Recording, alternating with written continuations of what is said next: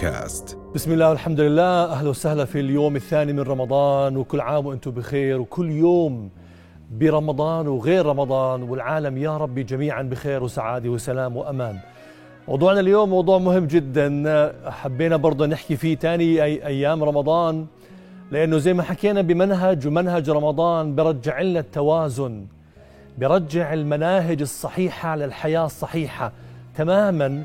مثل لما تنزل الشتاء والأمطار الراقية والندية على الأرض فبتنبت الأرض زهور جميلة. كذلك رمضان ومنهج رمضان بس يبدأ يوصل لقلوبنا وقلوب أطفالنا وقلوب الناس.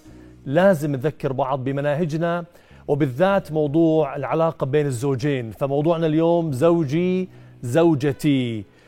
والغريب والجميل بإنه لما نرجع لقبل 1400 عام بنلاقي نماذج نبوية غاية في الجمال في موضوع اهتمام محمد صلى الله عليه وسلم بزوجاته الله يرضى عنهم. واليوم راح نحكي عن هذا الموضوع وحنحكي كم قصة عشان نتذكر إنه ما إلنا سعادة ولا إلنا إبداع ولا إلنا تميز ولا إلنا سكينة ولا إلنا نجاح إلا بعلاقة زوجية مميزة. والعلاقة الزوجية ما بتبداش حقيقة فقط بأيام الأيام الخطبة وإنما أنا بعتبر أنه الزواج الناجح هو اللي بيستمر الحب بالتطور فيه. وفي قاعدة بالحياة أرجوكم لا تنسوها. حقيقة كل ما تقدم العمر بالأشياء تشيخ. كل إشي بيمشي في العمر بيكبر وبشيخ وبهرم إلا الحب فإنه يكبر ويتميز وينضج. حب الله كل ما تقدم فينا العمر كل ما استوعبنا أكثر. حب الوالدين لا يشيخ أبدا وحب الزوج لزوجته والزوجة لزوجها لا يشيخ أبدا. كل ما تقدم فينا العمر الأصل أنه الحب ومعانيه وجماله يبدع أكثر وينطلق أكثر. ذكروها. الحب لا يشيخ ابدا. وهذا اللي علمنا إياه محمد صلى الله عليه وسلم وأعطانا قاعدة مهمة إنه كل ما تقدم العمر كل ما وعينا وفهمنا للحب والعلاقة الزوجية والعشره بين الزوجين والسكينة بين الزوج وزوجته بين الزوجه وزوجها تقدمت أكثر ولم تشخ بل كبرت ونضجت أكثر. استغرابي وألمي لما أعرف بإنه بمجتمعات العربية والله كم سنة متزوج إلي عشر سنين ولا ربع قرن ولا عشرين سنة. يي الله يعينك زهقت أبدا. هذه هذه الثقافة يجب أن تنقرض يجب أن تنتهي. نستبدلها نيالك. الآن أنت فهمت معنى الحب. الآن أنت فهمت معنى العشق. الآن أنت فهمت معنى الهيام. لأنه أنا بحاجة وزوجتي بحاجة. والأمان اللي بيني وبينها العقد الزواج اللي تم قبل سنوات طويلة الله سبحانه وتعالى شهد عليه. أطفالنا مش بحاجة بس لمدارس ممتازة ومش بحاجة بس لألعاب ولا أبصر إيش. أطفالنا بحاجة ابتداء لعلاقة زوجية بيعيشوا فيها معاني الحب والألفة بين الأم والأب. نرجع لقبل 1400 عام كيف محمد مثلا صلى الله عليه وسلم كان يتعامل مع حتى الخلافات الزوجية. وهذا شيء موجود ودائما بحكي للزوجين وحتى للمقبلين على الزواج. يجب أن تدرك بأن الحياة الزوجية مش في الجنة. الحياة الزوجية في الأرض ففيها خلافات أو اختلافات في الآراء لازم أعرف أتعامل معها بشكل صحيح وجميل ومبدع. معنا تقرير ميداني خلينا نطلع ونشوفه ونرجع إن شاء الله. حتى نتابع موضوعنا. زوجي زوجتي.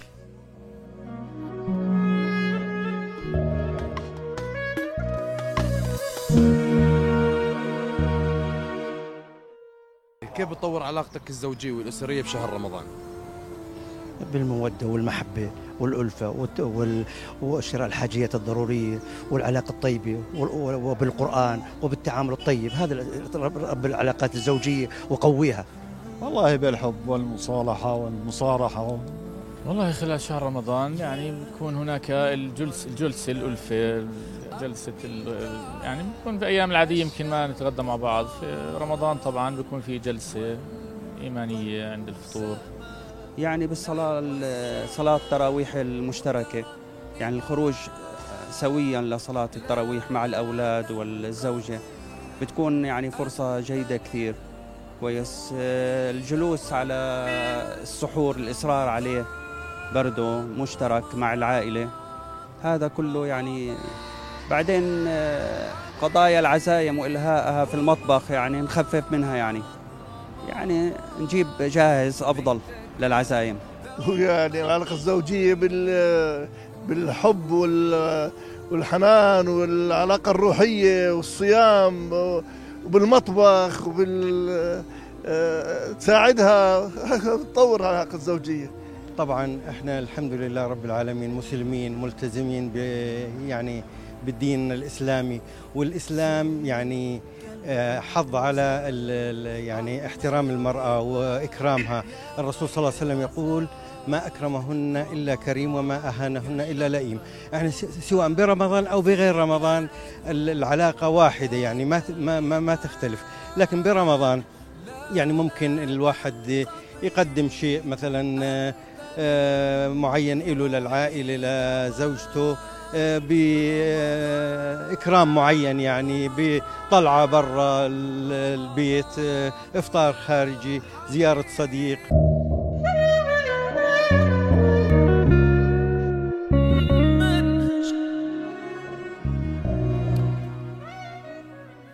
حياكم الله. تقرير جميل من الزميل فاعوري بنشكر نشكر الكادر جميعا اللي بيطلعوا كل يوم برمضان عم بيصوروا التقارير هاي فشكرا لكم عشان نعيش جو رمضان حقيقي.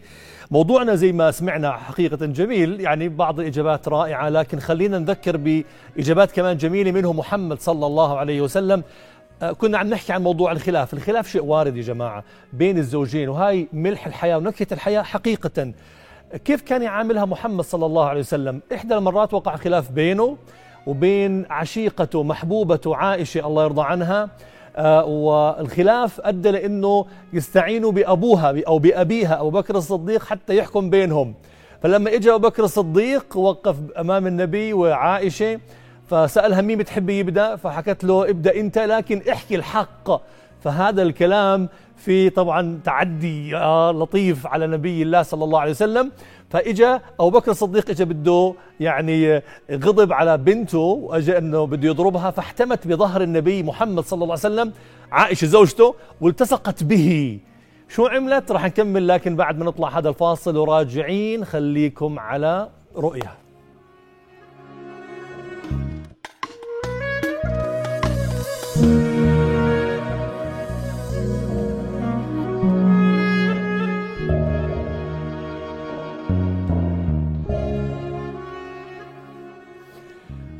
كنا قبل الفاصل عم نحكي عن موضوع مهم جدا كيف كان محمد صلى الله عليه وسلم يتعامل مع خلافاته لأنه أكثر ما يؤرق الأسر الزوج والزوجة هي وقوع خلاف بينهما.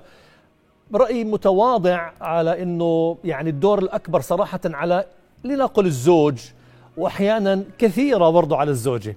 وبنذكر بأنه في اتصالات على الأرقام اللي عم تظهر أسفل الشاشة وبنرجع بنحكي بأنه محمد صلى الله عليه وسلم لما كان أبو بكر الصديق أبوها لزوجة النبي حكم بينه وبين زوجته عند حدوث الخلاف وهي اختارت هذا الحكم.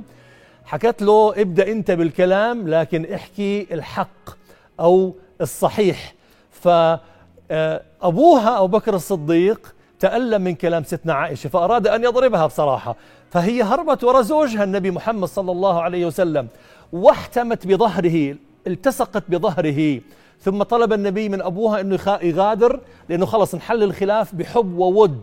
فتركت محمد صلى الله عليه وسلم فنظر إلى وجهها إلى وجه زوجته وتبسم وقال لها اقتربي مني أو أدني مني تعالي عندي. فرفضت فأخبر آه، محمد صلى الله عليه وسلم أو أخبرها بإنه آه، قبل قليل كنت ملتصقة بظهري فضحكت وضحك. يا جماعة الخير حل الخلاف بالحكمة وبالهدوء دائما ينتج أسرة مطمئنة. معنا اتصال هاتفي من أختنا سماح، السلام عليكم سماح. يعطيك العافية الله يعافيكي، كيف حالك؟ الحمد لله تمام الحمد لله، تفضلي سماح. آه، ممكن أسأل سؤال آه تفضلي. هلأ العلاقة آه، بين الطفل والزوج تعيدي السؤال يا سماح ما سمعتش كويس سامحيني. العلاقة اللي بتكون بين الطفل والزوج يعني الأب والطفل.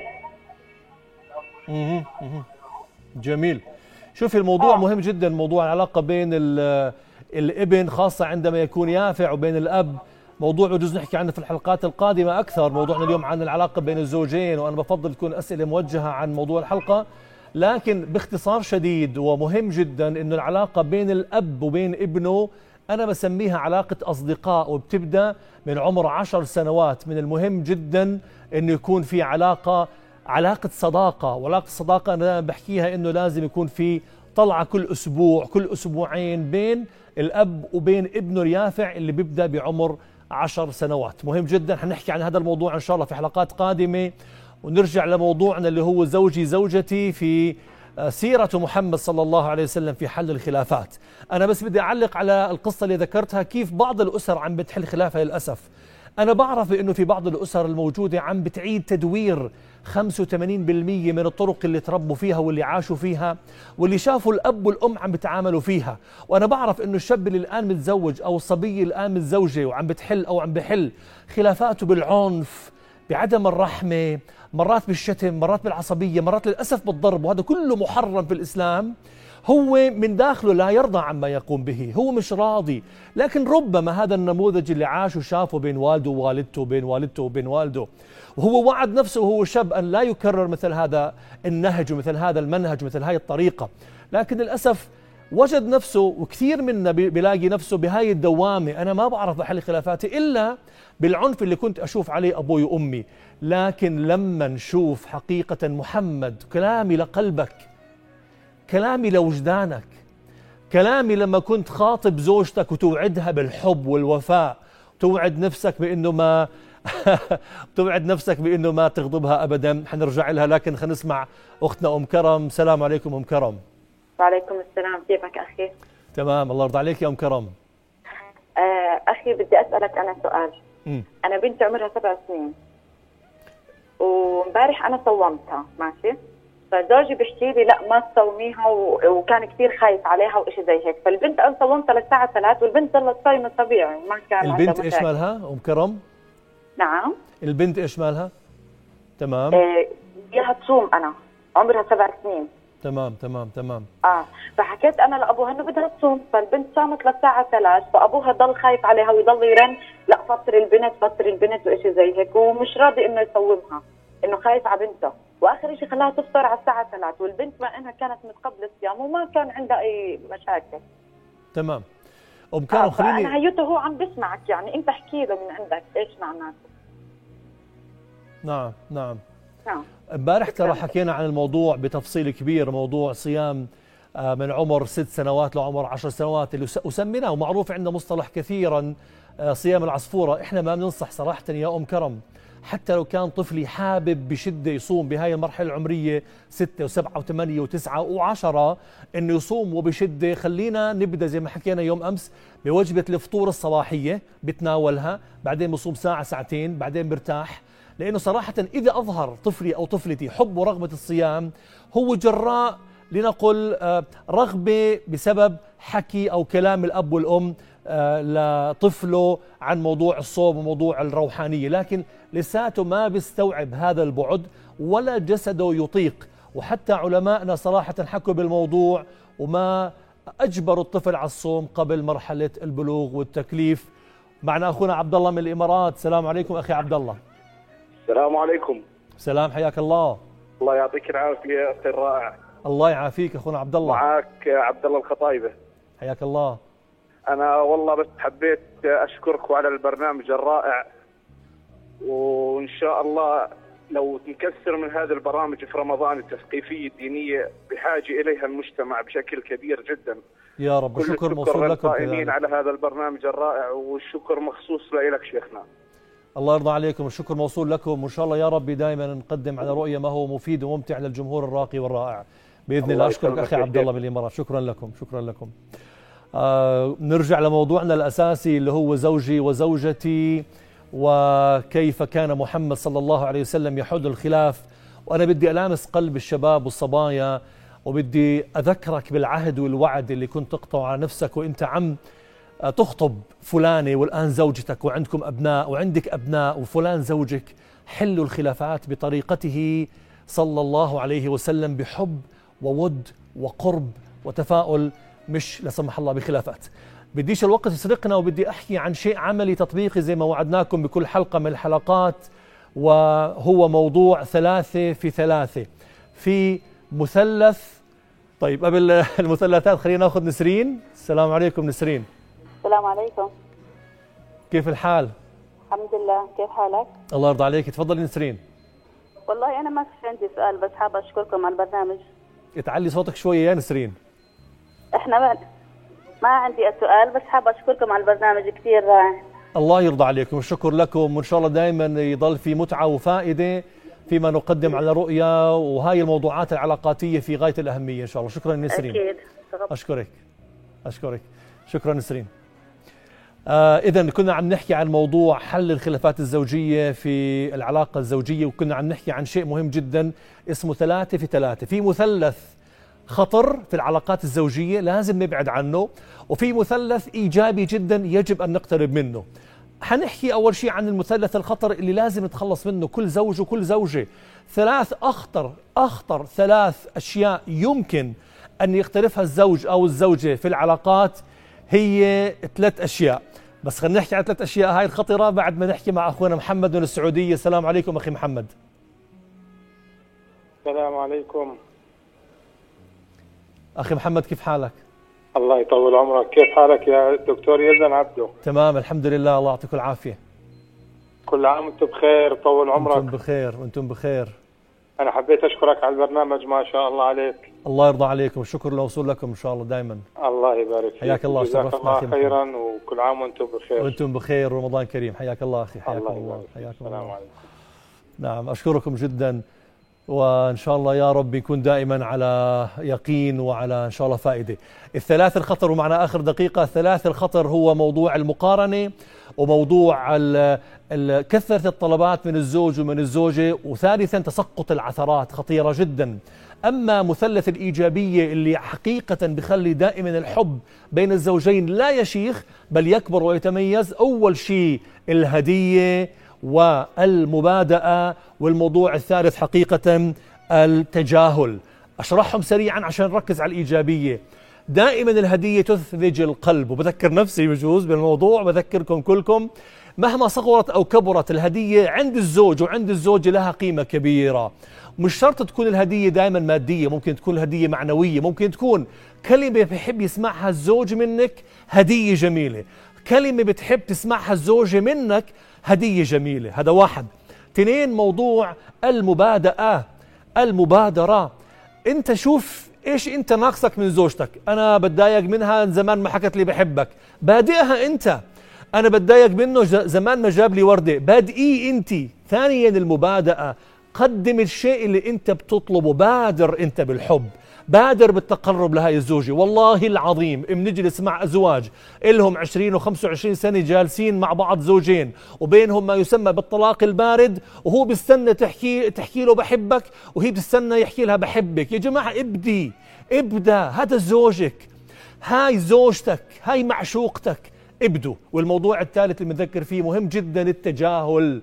سيدنا علي بيحكي ثلاثة أرباع العقل التجاهل. ما في داعي للنق آه ما في داعي. إنت عملتي وإنت عملت.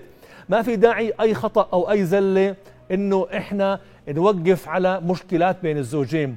تجاهلوا تجاهلوا تماما أخطاء وعثرات الزوج والزوجة. والتجاهل عشان ينجح أغششكم هالسر الخطير حط دائما نفسك بزاوية نظر زوجتك أو بزاوية نظر زوجك. شفتيه محتد ما في داعي تحتدي. لأنه الله يعينك راجع من الشغل احكي بنفسك. الله يعطيك العافية الجو حر. نفس الشيء خربطت بالطبخة ولا زعلتك ولا.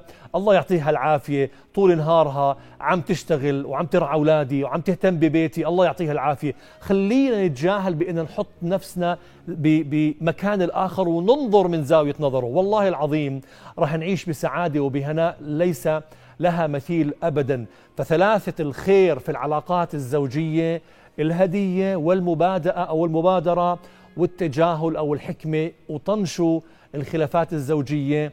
وأرجوكم عن تجارب للعديد بالذات من الرجال بدنا نتذكر بأنه دائما الانسحاب أثناء حدوث المشكلة قد يكون هو حل مميز. هذا كلام للرجال وللنساء. بذكركم بأنه في شيء إحنا بنسميه بعلم النفس وسماه علماء النفس القدامى القلب المقبل والقلب المدبر. وهذا يعني سر خطير جدا. لما يكون قلب زوجتي مدبر أو زوجي قلبه مدبر معصبة زعلان تعبانة إلى آخره ما في داعي أتحدث بما لا يليق. أجل كلامك ساعة نص ساعة. لكن تحدث لما يكون القلب مقبل بسعادة وهناء فعين عندها راح تكون الاستجابة كبيرة. بنذكركم إحنا بكرة بنفس الموعد وبكرة موضوعنا خطير خطير خطير اللي هو موضوع ضرب الزوجات في الإسلام. قول الله سبحانه وتعالى واضربوهن.